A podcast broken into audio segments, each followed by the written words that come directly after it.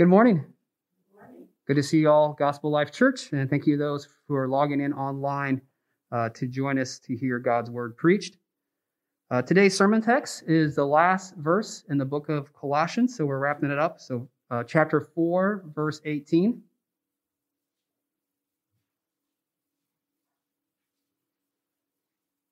As Paul signs off here, I'll read this. I, Paul, write this greeting with my own hand. Remember my chains. Grace be with you. Let's pray. Father, this morning as we turn to you and hear your glorious word, we thank you for the gift that it is to us. You've uh, given this treasure to communicate your love, your compassion, your judgment, your righteousness, the condition of humanity and the earth that you made. Lord, as we hear Pastor Brian today, may our hearts be stirred uh, to change and to action. Father, we thank you for giving us Pastor Brian as his gift. We thank you for sustaining him even during these difficult uh, days. I pray you'd bless him with wisdom as he continues to guide and shepherd this church that you appointed him over. Father, we thank you for your word and we look forward to hearing from you today. In Christ's name I pray. Amen.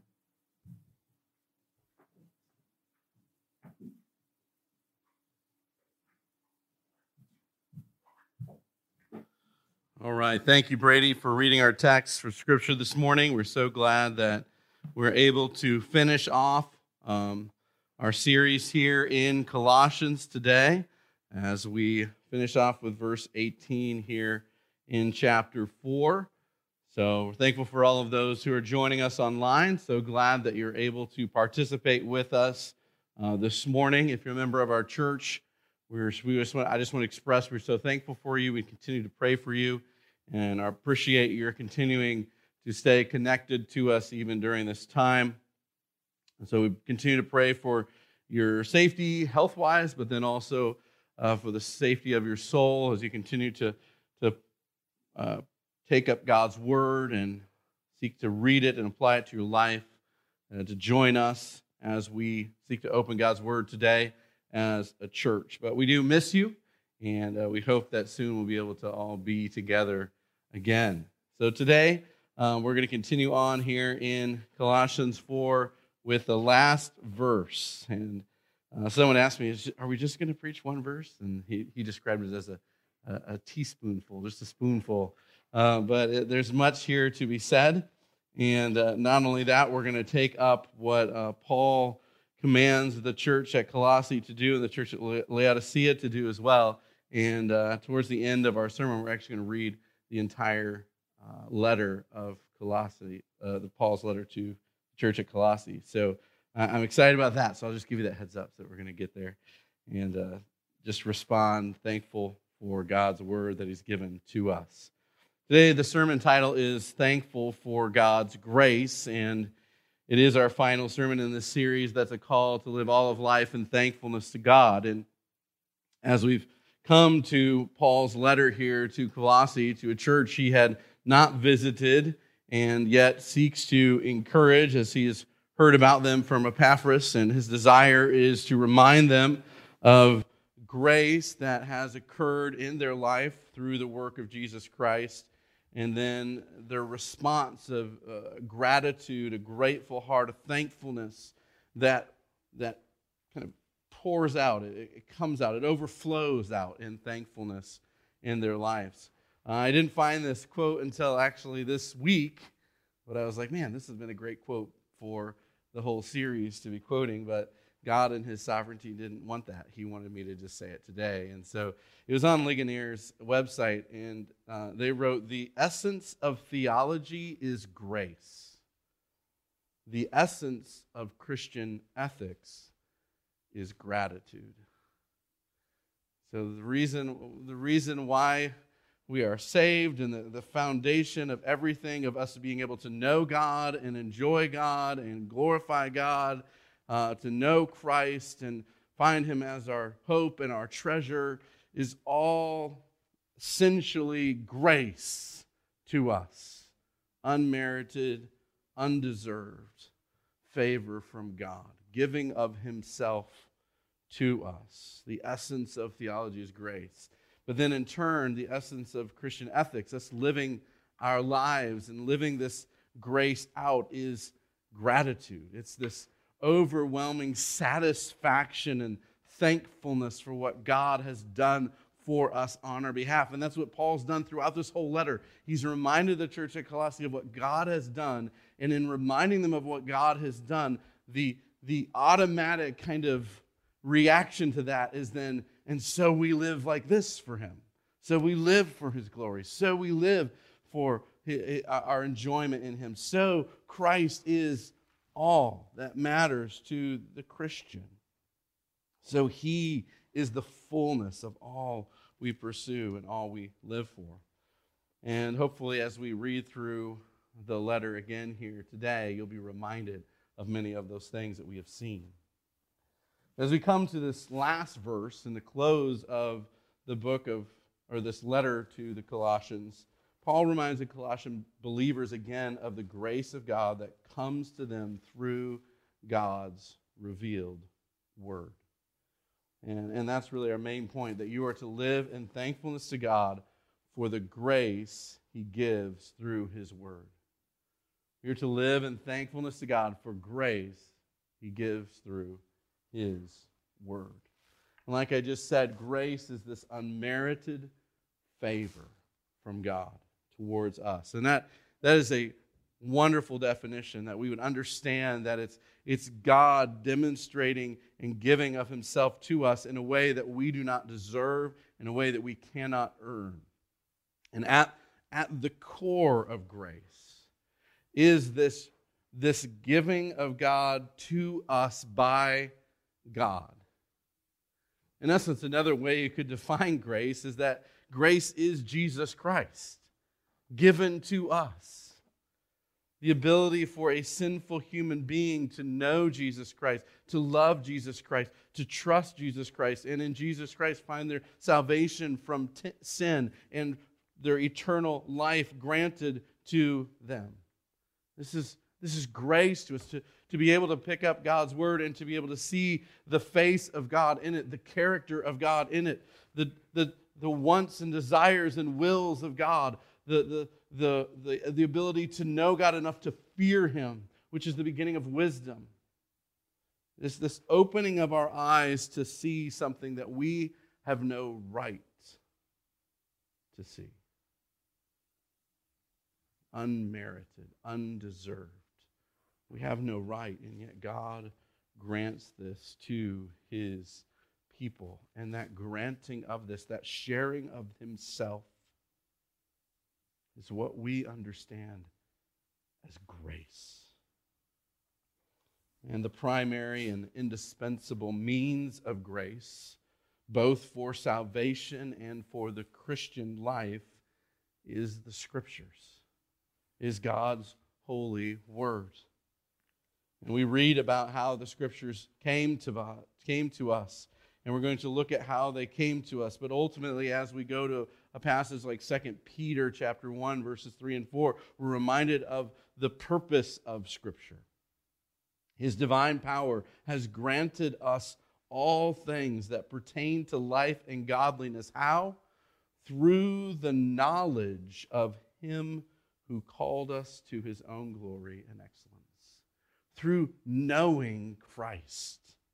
And we know him through the scriptures. He goes on to say that very thing, by which he has granted us what? His precious and very great promises, so that through them you may become partakers of the divine nature, having escaped the corruption that is in the world because of sinful desires. It is in God's word that we find this grace that we so desperately need being poured out to us in a way that we can know Christ salvifically and transformatively, uh, converting us from the domain of darkness to the kingdom of the Son. And there is no knowledge absolutely needful to man's salvation except a knowledge of the things which are to be found in the Bible. And the Bible is the only standard by which all questions of doctrine or of duty can be tested.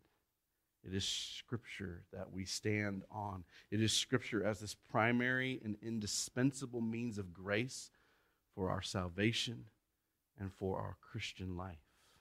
God has granted these to us. And as we come to this concluding verse, we're meant to be reminded of this again.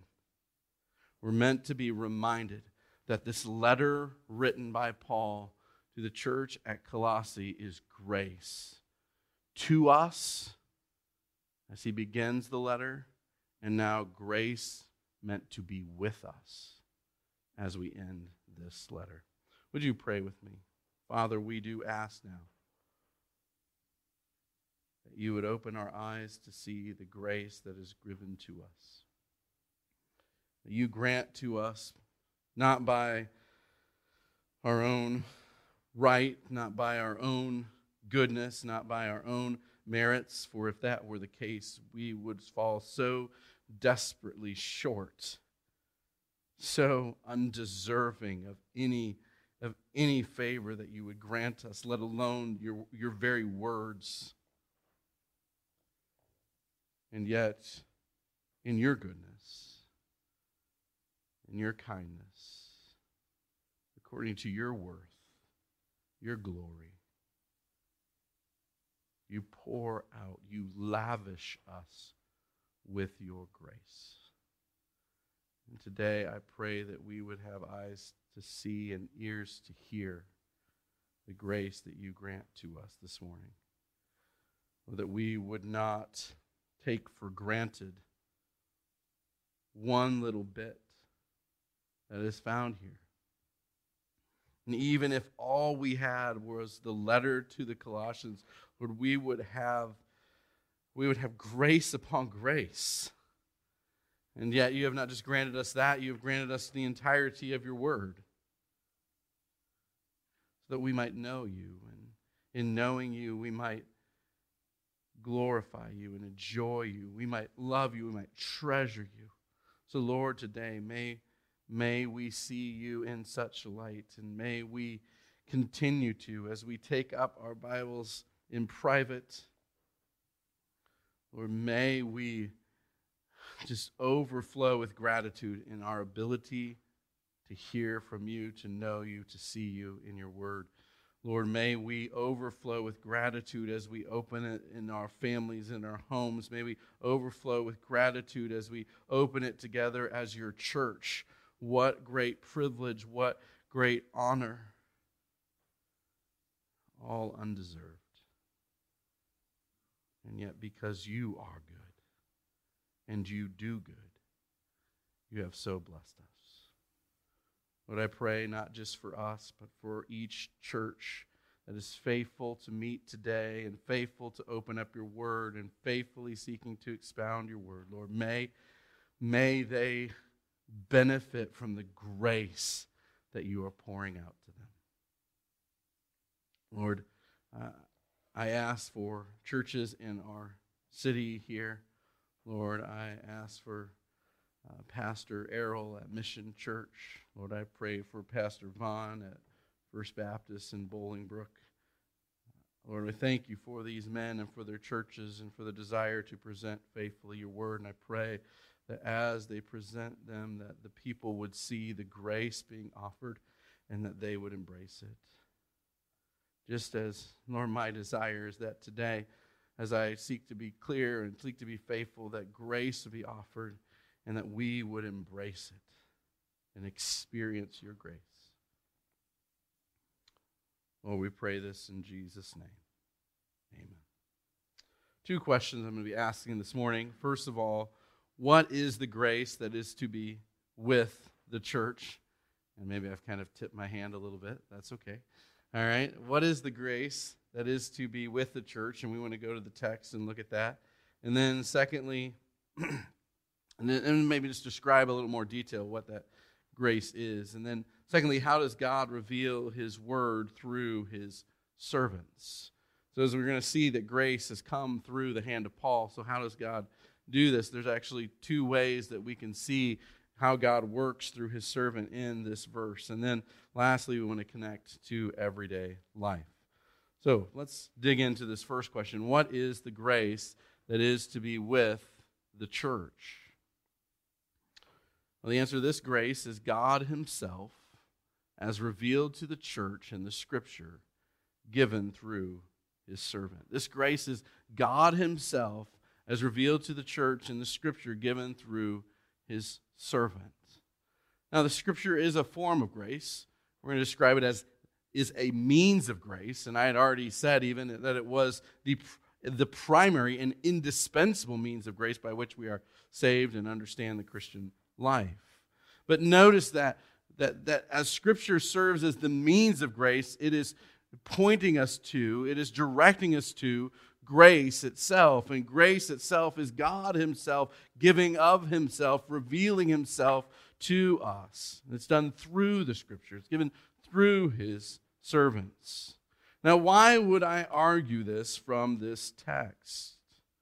As Paul seeks to sign off here saying, Grace be with you, you know, why not just see that as just kind of just a little like goodbye? Hey, hope all's well with you. Hope all goes well. Well, the reason why I don't think we should see it as merely that, although I think that there's an aspect in which it is serving in that way, but, but Paul is not just throwing out a somewhat shallow form of terminology to end his letter here, but rather, I believe Paul is reminding them of the very thing that is happening as they conclude the reading of his letter. And in that sense, I believe that Paul understands the significance and importance of the letter that he's written. That, that there is something unique about this letter. It is God's grace being given to them. And we can start, we can see that by starting in chapter 1 and verse 2. As Paul writes to them here, we read verse 1 Paul, an apostle of Christ Jesus by the will of God, and Timothy, our brother, to the saints and faithful brothers in Christ at Colossae, grace to you and peace from God our Father. Here is his introduction, his greeting in a sense. And yet, as we preached back when we started this letter, there's more to this than just a formulaic shallow greeting. Paul's desire is that they would experience God's grace. Not just like, you know, um, kind of just mystically, like somehow grace is hovering around, and Paul's like, you know, I hope that grace kind of hovers over you and lands on you sometime, point in time. No, no, no. He has a specific reason for saying grace to you. And the reason why he says grace to you is because he is going to present to them the grace of God. It is this very letter. The grace to you and the peace that comes from God is this letter coming to them. And what is he going to do throughout the entirety of the letter? He's going to remind them of what God has done for them, how God has poured out his grace upon them, how they now have peace with God through the work of God that he has given to them. And so his intention at the very beginning of this letter was to say, Here is God's grace to you.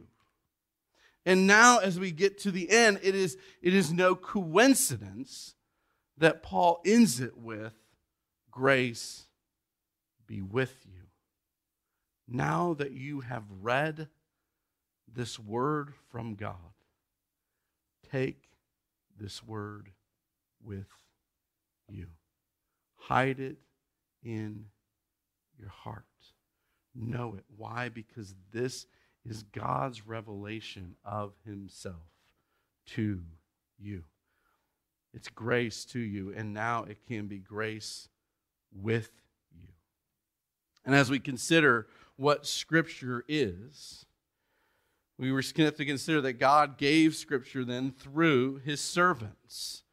And so again, we can go to Second Peter I've already read one text from there talking about the word of God being given in such a way. So you could turn over to 2 Peter chapter 1.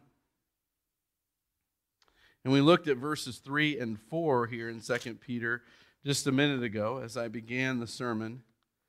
How his divine power has granted us the knowledge of him who's called us through the precious promises I said this he's talking about the word of God being given to us here. And it's no coincidence then that as we go down through this text, we find that he continues, that Peter, as he's writing here, continues to talk about the word of God. We get to verses 20 and 21, and what does he say here? He says, Knowing this, first of all, that no prophecy of Scripture, no, no revelation of Scripture, another way we could translate that. No revelation of Scripture comes from someone's own interpretation. For no prophecy was ever produced by the will of man, but men spoke from God as they were carried along by the Holy Spirit. We see here, God here gave Scripture through his servant. And one of his servants is Paul. And Paul, convinced that here, here is God working in such a way, in this way, that grace is being poured out to God's people through Paul's letter. This is grace to you, and now this will be grace with you if you will take it, if you will embrace it, if you will understand it. It is meant to be grace revealed to God's church. Here it is, the Holy Spirit working through this instrument, Paul, to produce God's word, God's scripture. Or as Paul writes in 2 Timothy, we know that all scripture is breathed out by God and is therefore profitable for teaching, for reproof, for correction, for training in righteousness. It's breathed out by God. It comes from God. He is the very source of it. Now, it doesn't deny the fact, as we see in 2 Peter 1, it doesn't deny the fact that God uses men. God spoke through men as they were carried along by the Holy Spirit. And so there's definitely uniqueness to Paul's way of writing and to Paul's letters. And there's specificness, as we even looked at last week, of, of these greetings that he gave and, and, and he sends to, the, to specific churches of people that are, are no longer alive today. And so we understand there's an aspect in which they're, they are very much part of the, the context of the Roman Empire of the day and written to a specific church in Colossae. And yet, at the same time, we have seen throughout our study that the, the truths that are laid out here in this letter weren't just meant for the church in Colossae. And it's not just because Paul says, hey, let the Laodicean church read it too. We could say, well, yeah, but they're in the same similar context. You know, they're still in the Roman Empire in this first century. And no, as we've walked through this, what have we seen? We have seen that these truths are grace, not just to them, but to us. Why? Because it is God at work You're using the uniqueness of Paul in his own situation, writing to a specific church to actually speak broader than just them, but to speak to the entirety of this church throughout all of the ages. This is where the small a author gives way to the big A author that as Paul writes, he is writing as he is carried along by the Holy Spirit. So that in turn, Paul can describe his writing as God's grace to his church. And if it, and, if it is truly God's grace to his church through this special revelation where we can claim that it is Scripture along with the rest of Scripture, then we have to understand it as different from some other types of graces. God pours out his grace through nature and through the sun and the rain falling on the just and the unjust. That's grace undeserved as well, but it's a different kind of grace. A common grace that is given to all mankind. It's not the grace by which we know our need of salvation and the information necessary for us to respond is granted to us, nor is it the means by which we know how to live out our Christian life. Rather, it displays what? The, the glory of our Creator the greatness of who he is, and that we all should, should humbly fall on our faces before someone so magnificent. For who among us can speak anything into existence, let alone everything into existence? But when we come to Scripture, there's a difference in the grace that is given. There is an authority that comes with Scripture. Paul's expectation in his specific writings that we now have preserved for us by God's sovereignty in our word. What does he expect? He expects the church to live in obedience to it. He expects the church to understand that to live in obedience to Scripture is to live in obedience to God. And to live in disobedience with Scripture is to live in disobedience with God. And what is his desire? Now that this grace has come to you, allow it to go with you. It's meant to affect your lives, its authority is meant to rule over you, Christian. But not only that, he expects, just like we affirm of Scripture, not only its authority, but its clarity, that, that the, the Scripture that he has presented to us is something that we can clearly understand. He's presented it to us in human words that we are able to comprehend. And yes, there are sometimes some difficult, deep theological things that exist that we have to wrestle with. But for the most part, the, the information that we have been given in his letters are clear enough for each one of us to understand. God has saved us, and we have not saved ourselves, and therefore we are his and we live for him. And these are clear things that we're able to understand we're able to understand the, the, the, things necessary for the gospel. What? As he describes how he is convinced of the Colossian believers' salvation, what does he say? That they have placed their faith in Jesus Christ. That they were transferred from the domain of darkness to the kingdom of the Son through what? The redemption and the forgiveness of sin found in Jesus Christ. that these are clear to us what is necessary for our salvation. And then what is necessary for our Christian life is clear for, uh, to us as well. As we get to chapter 3 and verse 17, whatever you do in word or deed, do everything in the name of the Lord Jesus Christ. Live for Him. Simple, profound, clear words, yet difficult sometimes to put into practice, but it's clear what we're supposed to do. But not only that, as I use the word necessary in there for our salvation, we understand that the scriptures are necessary. They are necessary for knowing the gospel. They are necessary for maintaining the spiritual life that God has called us to, for knowing His will. They're necessary for knowing that God exists We can look at creation and see that there's something bigger than us that exists. We can see some of the characteristics of God, his power, Godhead, authority. Romans 1, Paul tells us. And yet, to truly know who that God is, to know him intimately, to know his Son, Jesus Christ. The Word of God is necessary. It is grace that we desperately need, that apart from which we have no hope. Our only hope in life and death is Jesus Christ. And if we don't know who he is, we have no hope. And in turn, we can affirm as well that the scriptural grace that is given to us is sufficient.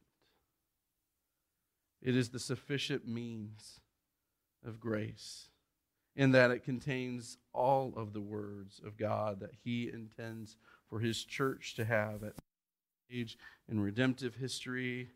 It now contains everything that we need God to tell us in order to be saved, in order to trust Him perfectly, in order to obey Him perfectly. Everything has been given to us. Just as 1 Peter 1 3 and 4 remind us, His divine power has granted us all things that pertain to life and godliness through the knowledge of Him who called us. So, as Paul pens this, he says, This is grace to you. And now, as we have read it, it is grace that is meant to be with you. It's meant to go with you from here and continue on in your life. Second question How does God reveal his word through his servants? Let's look at the two phrases that come right before that grace be with you. He writes, I, Paul, write this greeting with my own hand. Remember my chains. How does, how does God reveal his word through his servants? Well, first of all, we can say it's through their weaknesses. Paul had inabilities, just like any of us. Paul had weaknesses. And here we see one of them. He could not write the whole letter on his own. In fact, when we look at his letter to the Galatian church in Galatians 6:11, he says, "See what large letters I am writing to you with my own hands." This has caused some to speculate that maybe he had some issues with his eyesight, or maybe he had issues of like arthritis or something like that, where he had difficulty writing. Paul had his weaknesses. And, and, and while the, it may not be the same weakness that it's connected to, I mean, we, we read about that when Paul writes about how he's prayed to God that he would remove this thorn in his flesh. And Paul had his weaknesses. In 2 Thessalonians 3.17, Paul writes again and says, I, Paul, write this greeting with my own hand. This is a sign of genuineness in every letter of mine, and this is the way I write. He wasn't always able to write the entirety of a letter to a church, but he would always try to take the time to pen that little ending at the very end so that they would know the genuineness of his letter. Here is the weakness of Paul. So that Paul was humbly dependent on the help of others, which may be partly because he was humbly dependent upon the work of God in his life. We see that God uses the things that are weak to confound the strong, the foolish to confound the wise. And while in one sense we can sometimes kind of uh, imagine Paul to be this, this, this great person, kind of setting him up on a pedestal, and yet we see these these points and find he's not really any different from us. Think about your own physical weaknesses, your own frailties, your own inabilities. Maybe you maybe you are confronted with desires to do big great things for God and you think, "Wow, I could do this and do that and the other." And yet in your weaknesses, you're like, "But I can't." That's not where God's put me. That's not the gifts or the abilities or the empowerment that I've been given. And yet I can do what God is calling me specifically to do right here. Who knows, maybe Paul wanted to write thousands and thousands of letters, but his dependence upon someone else to write them for him limited him. But do you feel limited by the weakness of Paul? What he has granted us in his writings?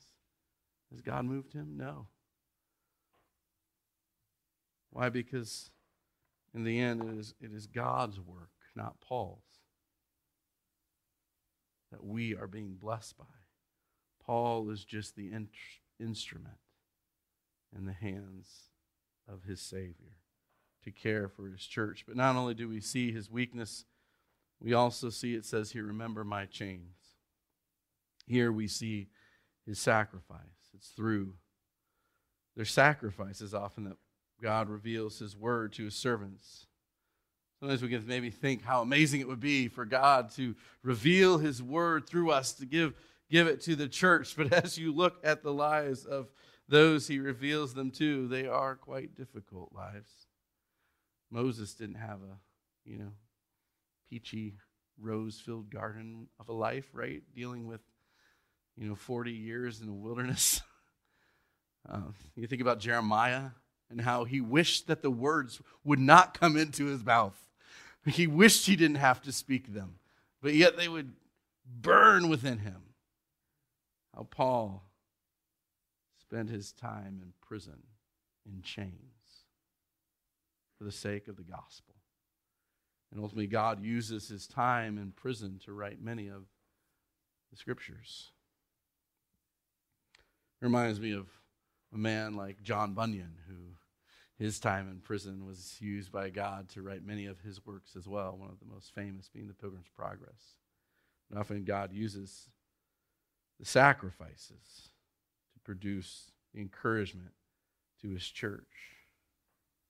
And in turn, the church should remember the sacrifice that Paul makes for the gospel, that Paul lives in chains for the gospel, so that we might then be ready and willing to sacrifice as well. As, as God's word calls us to sacrifice, we might look to those who have been used by God to give us these very words, see their sacrifice, ultimately pointing us to Jesus, who, if he suffered, if the head of the church suffered, shall not the body suffer?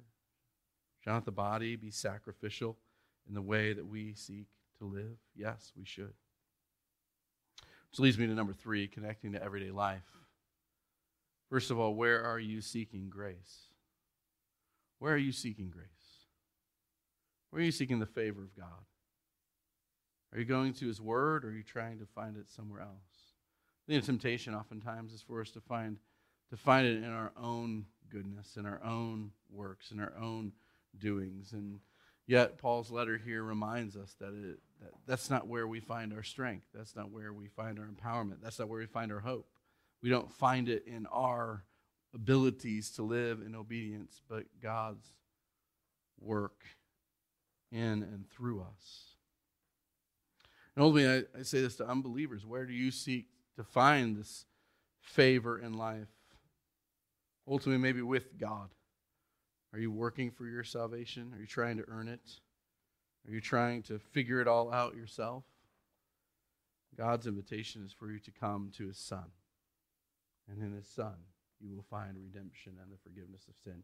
You will find grace in your need. But to the Christian, let us not forget. We can easily think, well, yeah, I've already come to Jesus. I already received grace.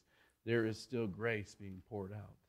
As Paul writes to those he's convinced are Christians by their faith in the Lord Jesus Christ, the church at Colossae, he says, Here's grace to you, and now take this grace with you. His desire is for us to see that grace, our need for grace, does not end when we are saved, but it continues throughout not just this life, but it will continue throughout eternity.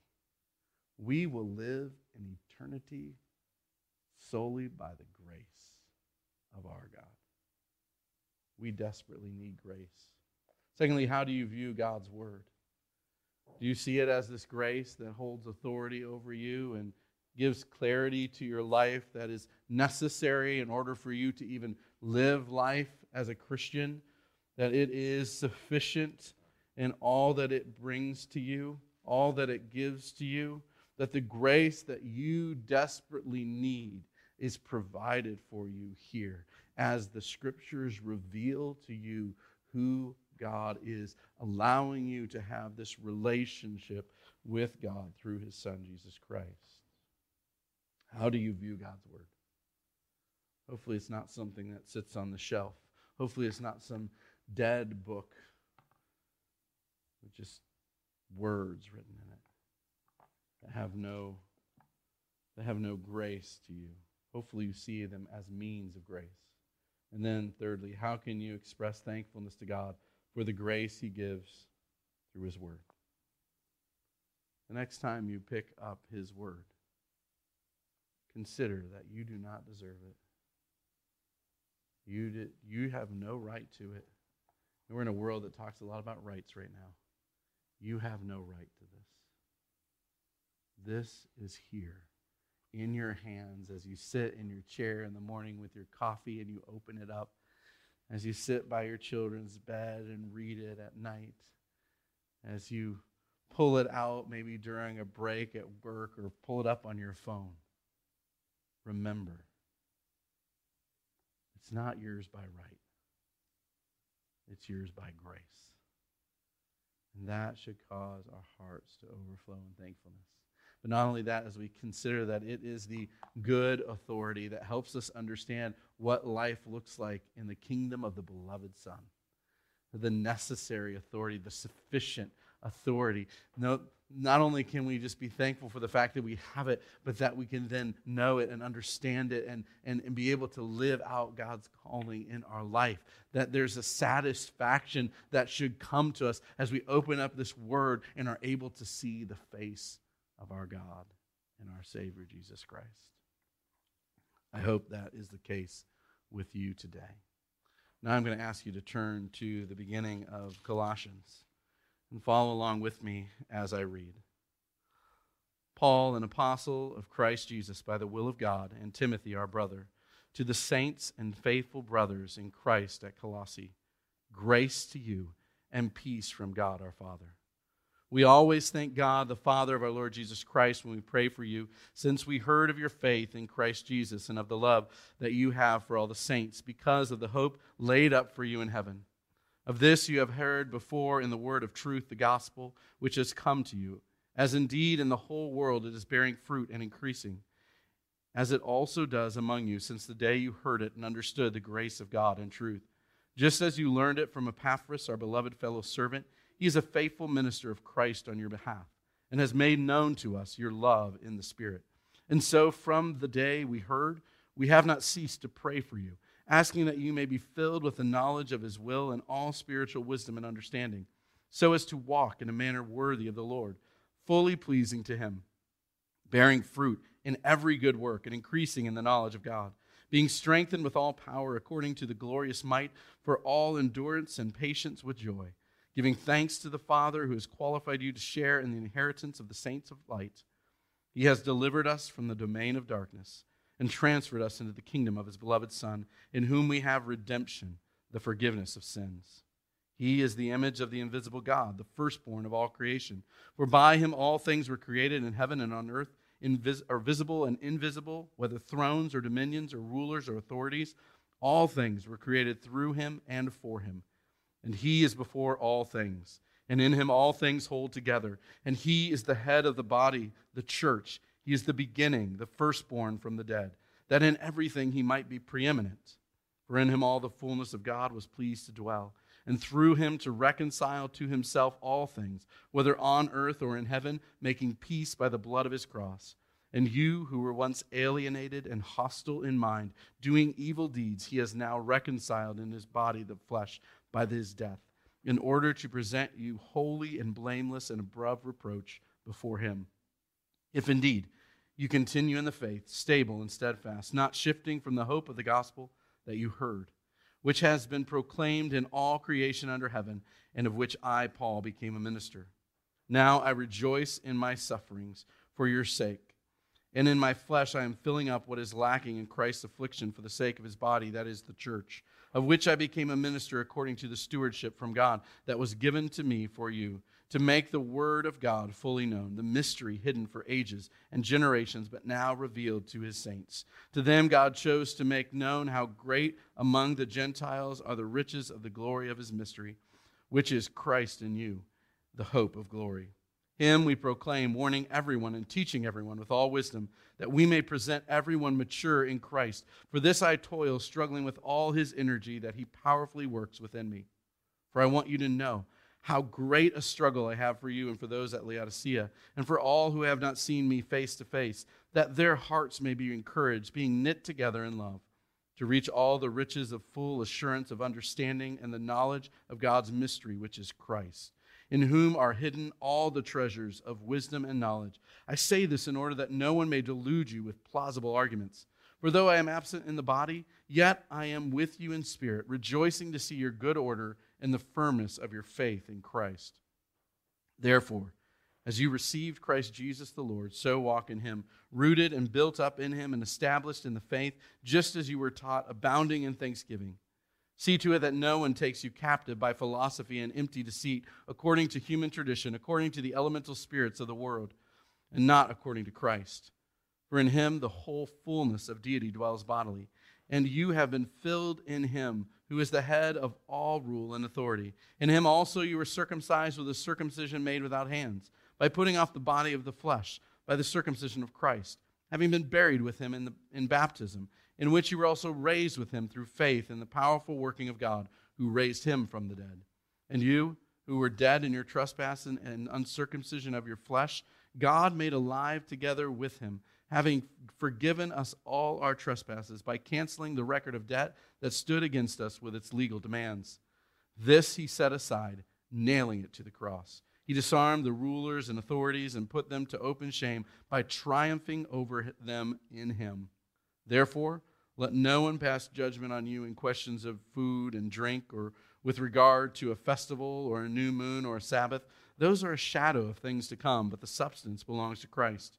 Let no one disqualify you, insisting on asceticism and worship of angels, going on in detail about visions, puffed up without reason. Excuse me puffed up without reason by his sensuous mind, and not holding fast to the head, from whom the whole body, nourished and knit together through its joints and ligaments, grows with the growth that is from God. If with Christ you died to the elemental spirits of the world, why, as if you are still alive in the world, do you submit to regulations? Do not handle, do not taste, do not touch, referring to things that all perish as they are used, according to human precepts and teachings these have indeed an appearance of wisdom in promoting self made religion and asceticism and severity to the body, but they are of no value in stopping the indulgence of the flesh.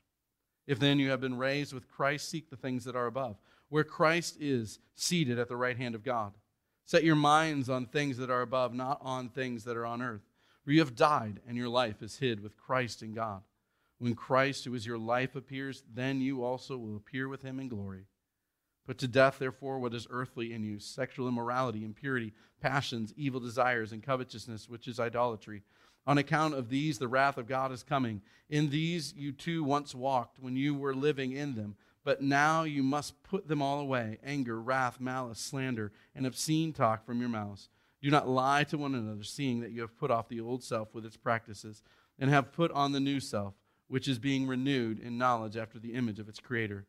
Here there is not Greek nor Jew, circumcised nor uncircumcised, barbarian, Scythian, slave, free, but Christ is all and in all. Put on then, as God's chosen ones, holy and beloved, compassionate hearts, kindness, humility, meekness, and patience, bearing with one another, and if one has a complaint against another, forgiving each other, as the Lord has forgiven you, so you also must forgive. And above all these, put on love, which binds everything together in perfect harmony. And let the peace of Christ rule in your hearts to which indeed you are called in one body, and be thankful.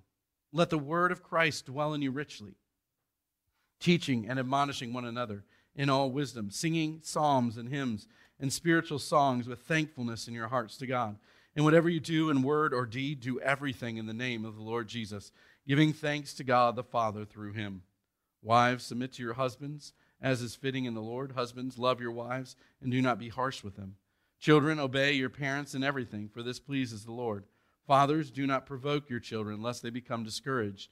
Bondservants, obey in everything those who are your earthly masters, not by way of eye service as people pleasers, but with sincerity of heart, fearing the Lord. Whatever you do, work heartily, as for the Lord and not for men, knowing that from the Lord you will receive the inheritance as your reward. You are serving the Lord Christ. For the wrongdoer will be paid back for the wrong he has done, and there is no partiality. Masters, treat your bondservants justly and fairly, knowing that you also have a master in heaven. Continue steadfastly in prayer, being watchful in it with thanksgiving. At the same time, pray also for us, that God may open to us a door for the word, to declare the mystery of Christ, on account of which I am in prison, that I may, speak, that I may make it clear which is how I ought to speak. Walk in wisdom towards outsiders, making the best use of the time let your speech always be gracious, seasoned with salt, so that you may know how you ought to answer each person. Tychicus will tell you all about my activities. He is a beloved brother and faithful minister and a fellow servant in the Lord. I have sent him to you for this very purpose, that you may know how we are, and that he may encourage your hearts. And with him Onesimus, our faithful and beloved brother, who is one of who is one of you. They will tell you of everything that has taken place here. Aristarchus, my fellow prisoner, greets you, and Mark, the cousin of Barnabas, concerning whom you have received instructions. If he comes to you, welcome him and Jesus, who is called Justus. These are the only men of the circumcision among my fellow workers for the kingdom of God, and they have been a comfort to me. Epaphras, who is one of you, a servant of Christ Jesus, greets you, always struggling on your behalf in his prayers, that you may stand mature and fully assured in all the will of God. For I bear him witness that he has worked hard for you and for those in Laodicea and Hierapolis. Luke, the beloved physician, greets you, as does Demas. Give my greetings to the brothers at Laodicea and to Nympha and the church in her house. And when this letter has been read among you, have it also read in the church of the Laodiceans. And see that you also read the letter from Laodicea. And say to Archippus, See that you fulfill the ministry that you have received in the Lord. I, Paul, write this greeting with my own hand. Remember my chains. Grace be with you. This is God's word. Father, we thank you for your word and for the grace that has given it to us. We now simply ask, let your grace be with us. We pray in Jesus' name. Amen.